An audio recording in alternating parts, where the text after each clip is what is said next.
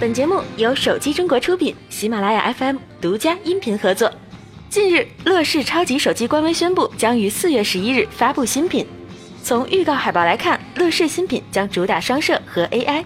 结合最近的传闻，乐视新机的双摄可能采用黑白加彩色的解决方案，会比传统手机相机具有更大的进光量，在暗光下成像效果更加出色。至于乐视新机的 AI 功能，此前微博网友爆料称，乐视新机的 AI 语音助手可直达应用的二三级，甚至还会具有深度学习能力，可以适应所有的第三方 APP。这会让我们想到了刚刚发布在 S8 上的 Big Spy。至于真身到底如何，还是让我们拭目以待吧。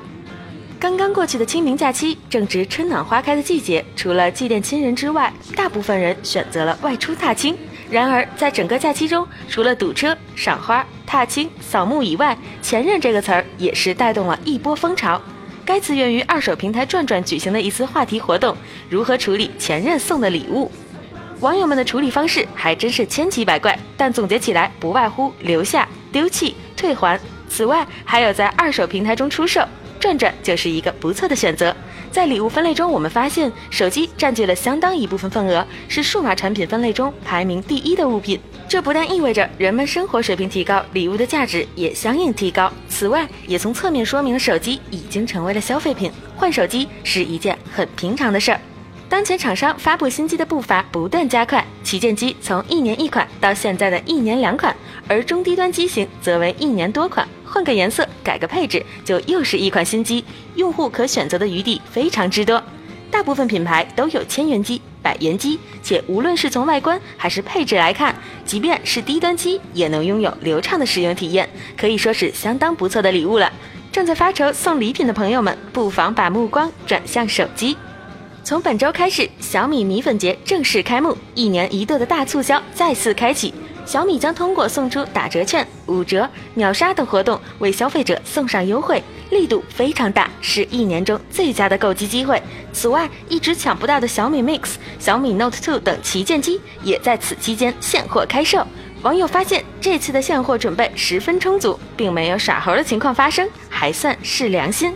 除了手机之外，小米在系统上同样开始发力。借着小米七周年，网友们回顾了从米 UI 一到米 UI 八的图标，并表示当初有不少用户就是因为米 UI 而选择了小米手机。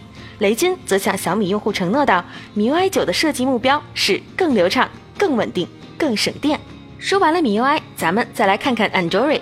到目前为止，距离 Android 七点零发布已经过去了半年的时间，然而它的升级率仍然仅有百分之四点五，而 Android 七点一则更低一些，仅有百分之零点四。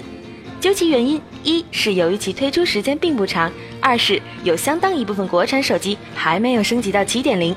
不过，预计今年下半年，Android 八点零即将大面积推送。这版新系统被誉为能秒杀 iOS，新功能人性化且实用，因此预览版推出时就引起了大量关注。其升级率有望提升，至少比 Android 七点零会高一些。三月底刚刚发布了 S 八的三星，本周公布了第一季度的财报预告。内容显示，三星今年第一季度的营业利润将创下三年来的最高，甚至超过了此前的预期，达到九点九万亿韩元。这主要得益于智能机、服务器对存储芯片的需求强劲，而存储芯片的产能却十分有限，在这一定程度上拉高了三星生产存储芯片的利润率。这种势头可能保持到今年年底。在 S 八发布之后，三星业绩或将再上一个新台阶。本期的节目就是这样了，我们下期再见。